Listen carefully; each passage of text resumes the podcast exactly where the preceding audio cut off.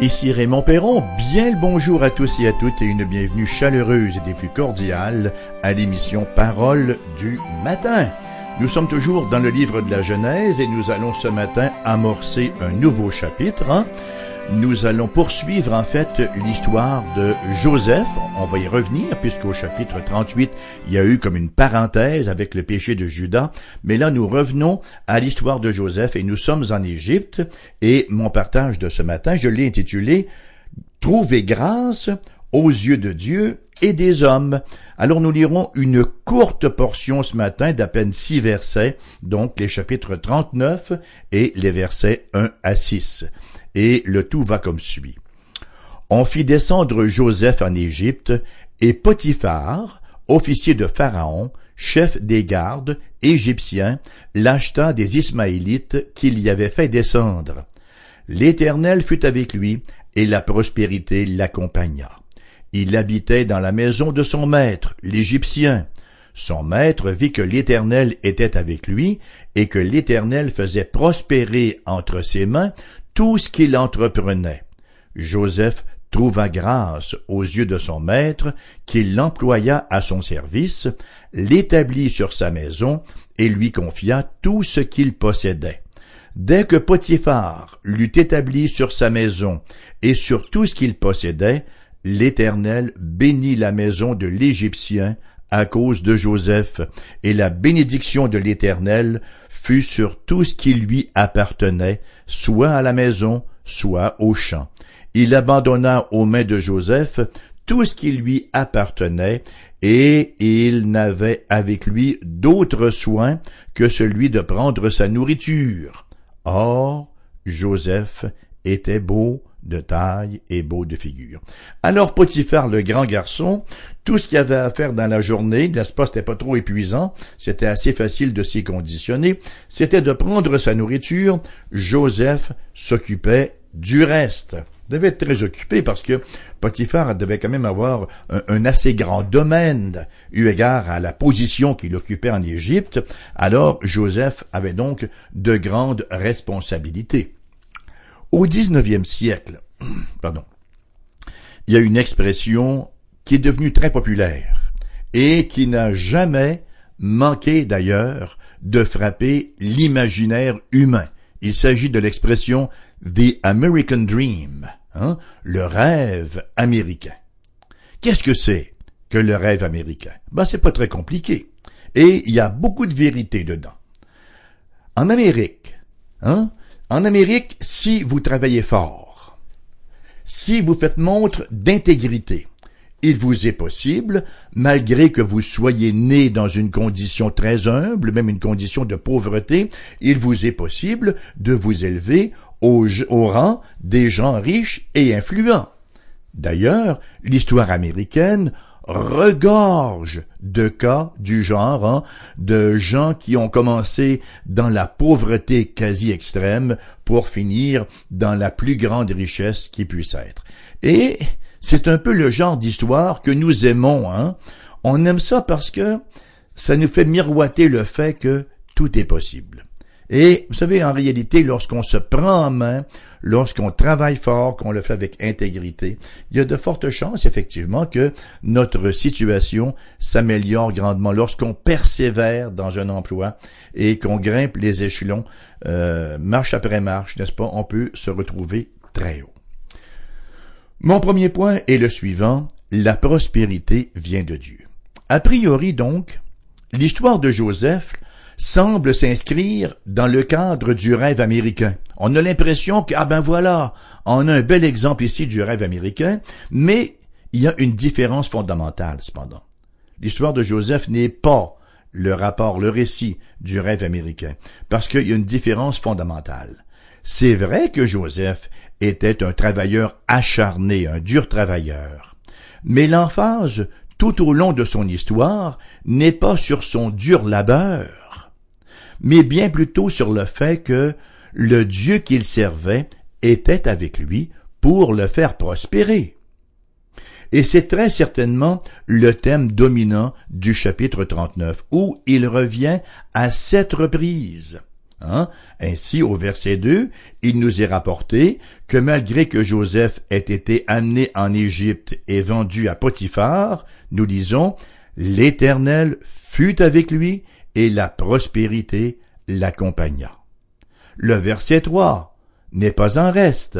Alors que nous y lisons en ajout, son maître vit que l'Éternel était avec lui et que l'Éternel faisait prospérer entre ses mains tout ce qu'il entreprenait.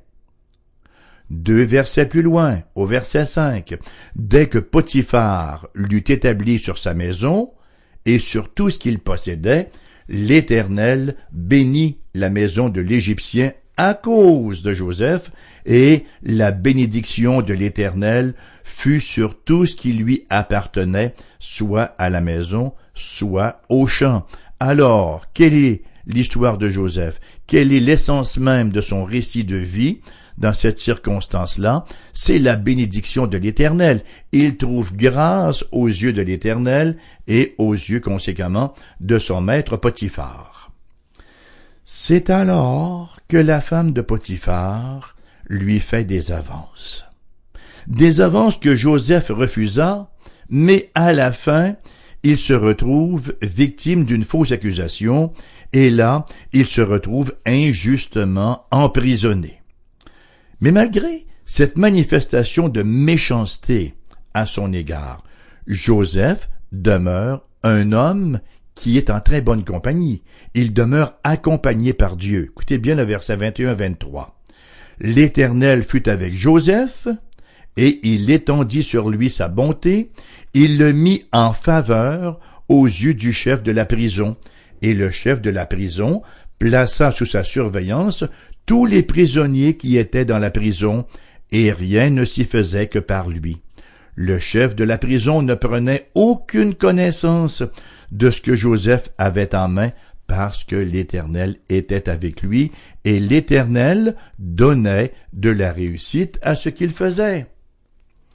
On peut donc voir la différence entre le principe du rêve américain, une espèce de success story, hein, l'histoire d'une réussite, quelqu'un qui est invité à donner des conférences sur comment réussir, hein, et la différence avec le succès de Joseph qui était attribuable au fait que Dieu était avec lui dans toutes ses circonstances.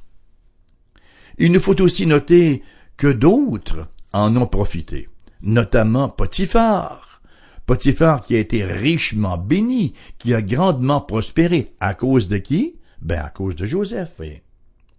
Le Seigneur, dans sa miséricorde, fait lever son soleil sur les bons et sur les méchants, c'est ce que nous appelons sa providence, hein, et sa grâce commune. Cependant, qu'il nous faut considérer le fait que les bénédictions que Dieu fait déferler sur le monde sont en grande partie pour le bénéfice des chrétiens, et, par extension, les autres en profitent.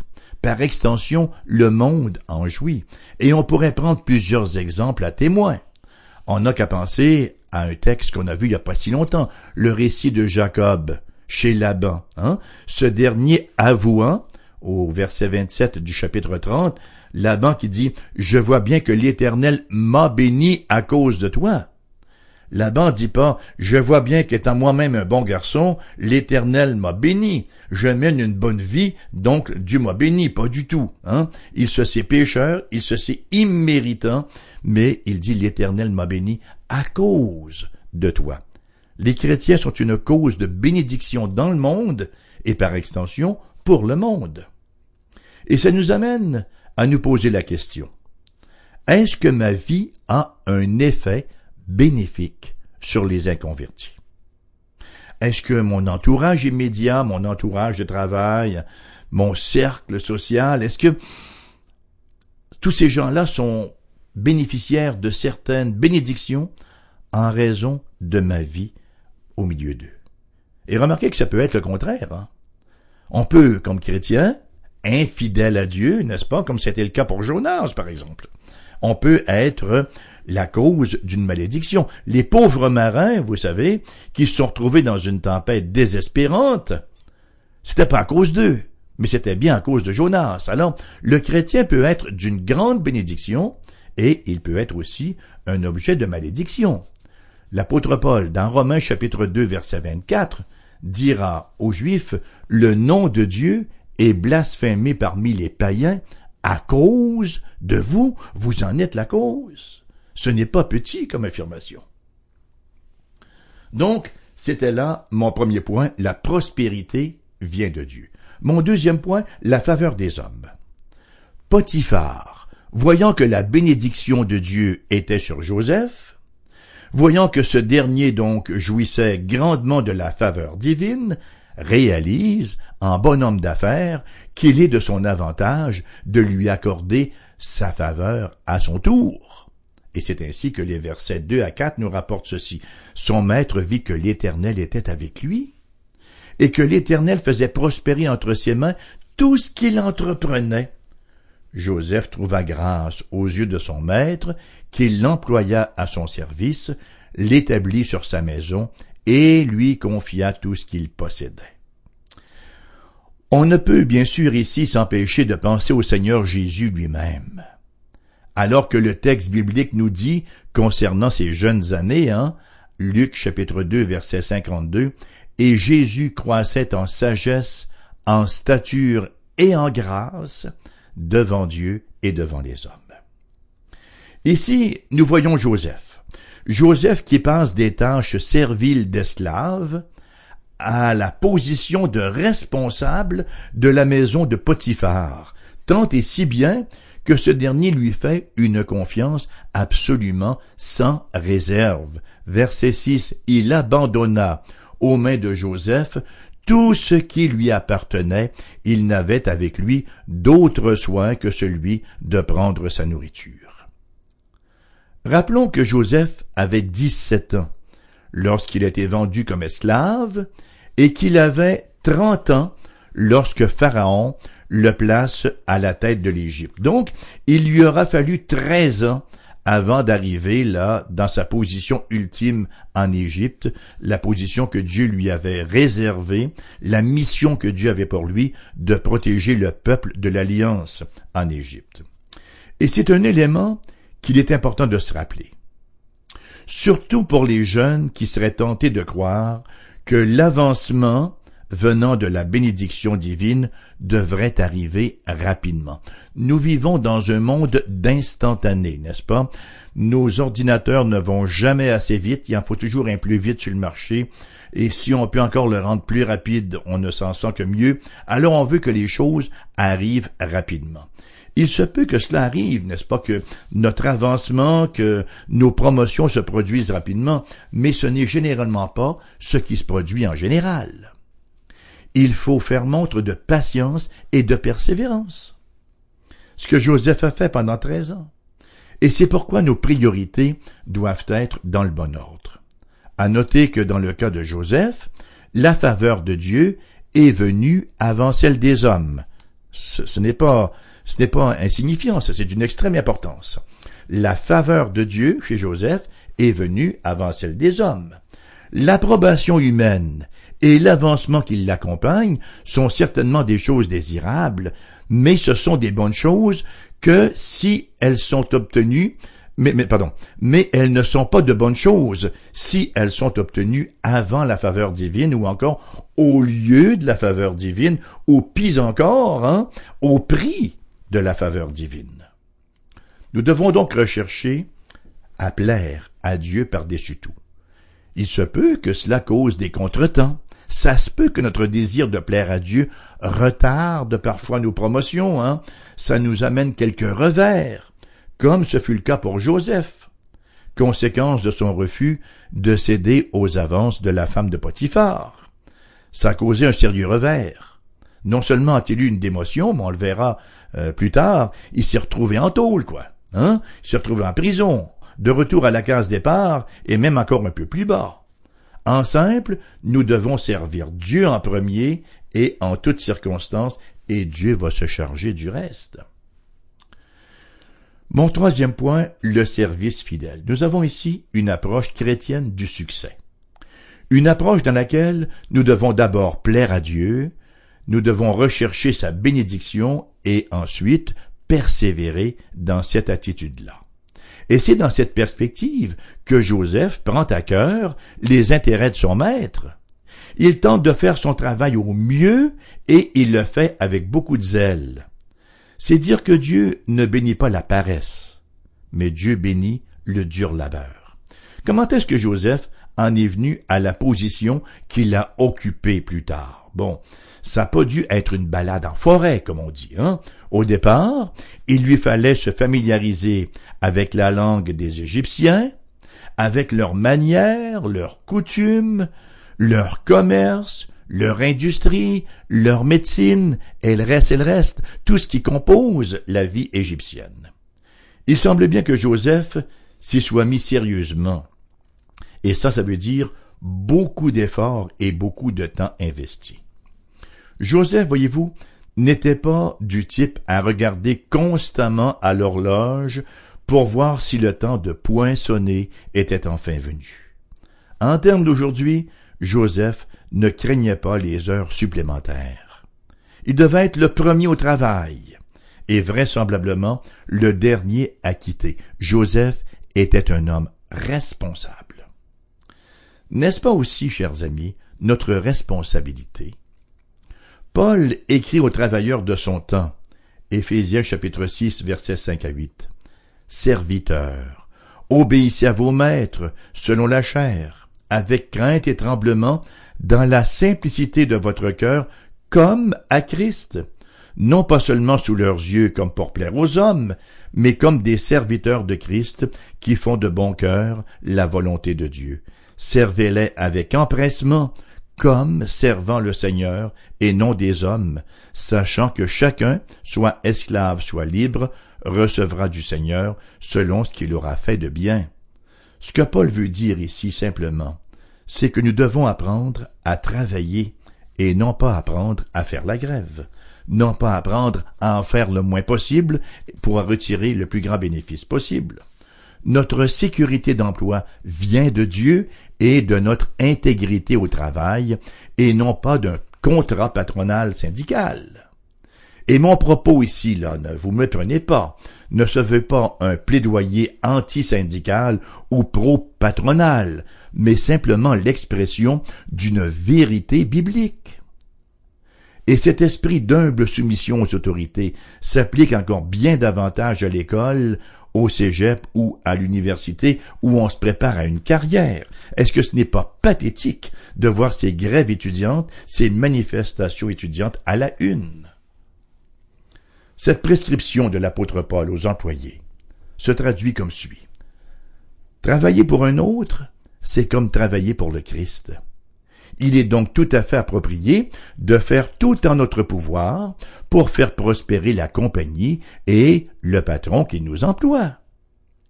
C'est aussi un message pour les gérants à faire confiance, à honorer, à respecter et à promouvoir ceux qui sont de fidèles employés.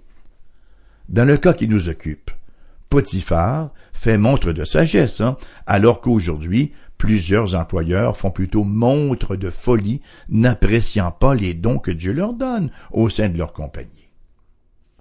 Et ça m'amène à mon quatrième et dernier point, un choix s'impose. Donc, nous avons un Joseph qui a la faveur de Dieu et des hommes. Et ce fut en effet l'histoire des onze premières années de sa vie en Égypte. Mais attention, le récit ne se termine pas ici alors qu'il nous amène à voir un changement dramatique de situation. Voyez, Potiphar aimait bien Joseph. Le problème, c'est que la femme de Potiphar aussi, elle aimait bien Joseph, mais d'une autre manière. Et ses plans, est-il utile de le dire, n'étaient certainement pas en harmonie avec ceux de Dieu, non plus qu'avec ceux de son mari. Jusqu'à maintenant, donc, pour Joseph, c'était en premier, suivi, c'était en premier là, euh, Dieu en premier, suivi de la faveur des hommes. Mais voilà que subitement, c'était Dieu ou l'homme. Et Joseph, comme tous les vrais hommes de Dieu, a décidé avec détermination de marcher avec Dieu. Quel que pouvait en être le prix, il a pris la bonne décision. Il savait très très bien que son emploi était à risque, il savait très très bien ce que ça impliquait, Il ne s'est pas arrêté aux conséquences. Ce qui importait pour lui, c'était sa fidélité à Dieu. Chers amis, vous et moi, aussi longtemps que nous vivrons en régime d'incarnation, c'est-à-dire dans le corps que nous avons présentement, dans notre paquet de viande là, qui compose notre corps, tant et aussi longtemps que nous vivrons en régime d'incarnation donc, tant et aussi longtemps que nous serons dans ce monde, nous nous devons de servir Dieu en premier et espérer qu'en faisant ce qui lui plaît et en recevant sa bénédiction, nous serons aussi agréables aux hommes et aux femmes qui nous entourent. Et c'est bien ce qu'a fait Joseph, et tout a bien fonctionné pendant onze longues années. Il nous faut admettre que pour Joseph, tout comme la plupart d'entre nous, il y a des circonstances, il y a des temps où il est impossible de servir ou de plaire à la fois à Dieu et de plaire aux hommes. Et lorsque de telles situations se présentent, nous devons garder très clairement à l'esprit que nous devons d'abord plaire à Dieu, n'en déplaise aux hommes, et accepter les conséquences qui peuvent en découler. Vous savez, Joseph a été calomnié. Il a été injustement accusé. Il a été emprisonné. Pendant plus de deux ans, il fut complètement abandonné. Cependant, il s'était tenu pour Dieu, et Dieu ne l'a jamais laissé tomber. Et en son temps, qu'est-ce qu'il a fait Dieu? Ben, il l'a restauré, parce que Dieu avait un plan pour sa vie. Dans une société sans vérité, sans scrupules, où la passion fait loi, comme nous avons besoin d'une génération d'hommes et de femmes comme Joseph aujourd'hui. Nous avons besoin de chrétiens qui servent l'humanité avec le même zèle qu'ils servent le Christ, qui servent l'humanité comme servant Jésus lui-même, mais qui servent Jésus avant tout et qui suivent ses directives. Et pour reprendre les propos de l'apôtre Paul, Romains chapitre deux, verset vingt-neuf, « La louange de ces gens ne vient pas des hommes, mais de Dieu. » Et ce sont précisément ces gens-là. Ce sont précisément ces gens-là qui auront le privilège d'entendre les paroles mêmes du Seigneur à son retour, hein, paroles qui nous sont rapportées à Matthieu vingt-cinq, vingt-trois. « C'est bien, bon et fidèle serviteur, tu as été fidèle en peu de choses, je te confierai beaucoup, entre dans la joie de ton maître. » Cette promesse-là devrait être un incitatif à nul autre pareil. Il va sans dire qu'une telle manière de vivre, ça va bien au-delà de nos caractères humains pécheurs. Hein? Ça exige infiniment plus que la prise de bonnes résolutions. Il nous faut l'aide du surnaturel. Il nous faut d'abord la grâce de Dieu, à commencer bien sûr par la réconciliation avec Dieu en Jésus-Christ.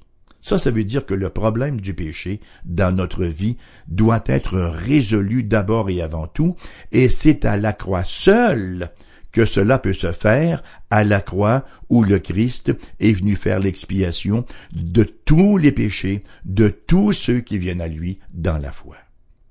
L'avenue à la croix représente notre premier pas vers une vie de bénédiction divine. La croix, chers amis, c'est le lieu où nous sommes justifiés. C'est le lieu où nous sommes déclarés justes par la foi. Les belles paroles de l'apôtre Paul, dans sa lettre aux gens de Colosse, l'épître aux Colossiens, chapitre deux, versets quatorze et quinze, et nous terminerons l'émission là-dessus. Donc Colossiens deux, quatorze et quinze. « Jésus, il a effacé l'acte dont les ordonnances nous condamnaient et qui subsistaient contre nous, et il l'a éliminé en le clouant à la croix. Il a dépouillé les dominations et les autorités et les a livrées publiquement en spectacle, en triomphant d'elles par la croix. » Chers amis, l'acte dont les ordonnances vous condamnent a-t-il été détruit à la croix, ou persiste-t-il encore? est-il déjà dans votre dossier, de sorte qu'au jugement qui vient, hein, au jugement dernier, tout cela va s'ouvrir et témoigner contre vous. Il n'y a qu'un seul moyen de se défaire de cet acte de condamnation-là, cet acte dont les ordonnances nous condamnent, hein, la loi de Dieu nous condamne, c'est de venir au Christ Jésus et, par la foi, s'approprier la parfaite expiation qu'il a faite pour tous nos péchés. Il l'a faite une fois pour toutes à la croix. L'invitation vous est lancée, et c'est cette invitation-là qui termine l'émission de ce matin, émission qui vous revient en rediffusion à quatorze heures cet après-midi. Merci d'avoir été là. J'espère vous retrouver à la prochaine. Si vous désirez nous contacter, vous avez nos coordonnées, hein. Téléphone à Québec, quatre un huit, six huit huit, zéro cinq zéro six. Adresse courriel, vous l'avez sur le site internet de la station foi f m point com. Et euh, oui, nous avons un numéro de téléphone également pour les gens ailleurs en province, numéro sans frais, le un, huit sept sept, six cinq neuf, zéro deux cinq un. Adresse postale A E R B Q, casier postal quatre zéro zéro huit huit, Québec, Q C G un H deux S cinq. Et j'en profite pour remercier les personnes qui, occasionnellement, nous envoient également des dons pour soutenir le ministère de C F O I par courrier. Alors, merci d'avoir été là. Que le Seigneur vous comble. Et j'ai déjà hâte, j'anticipe avec fébrilité le plaisir de vous retrouver prochainement. Bonne journée.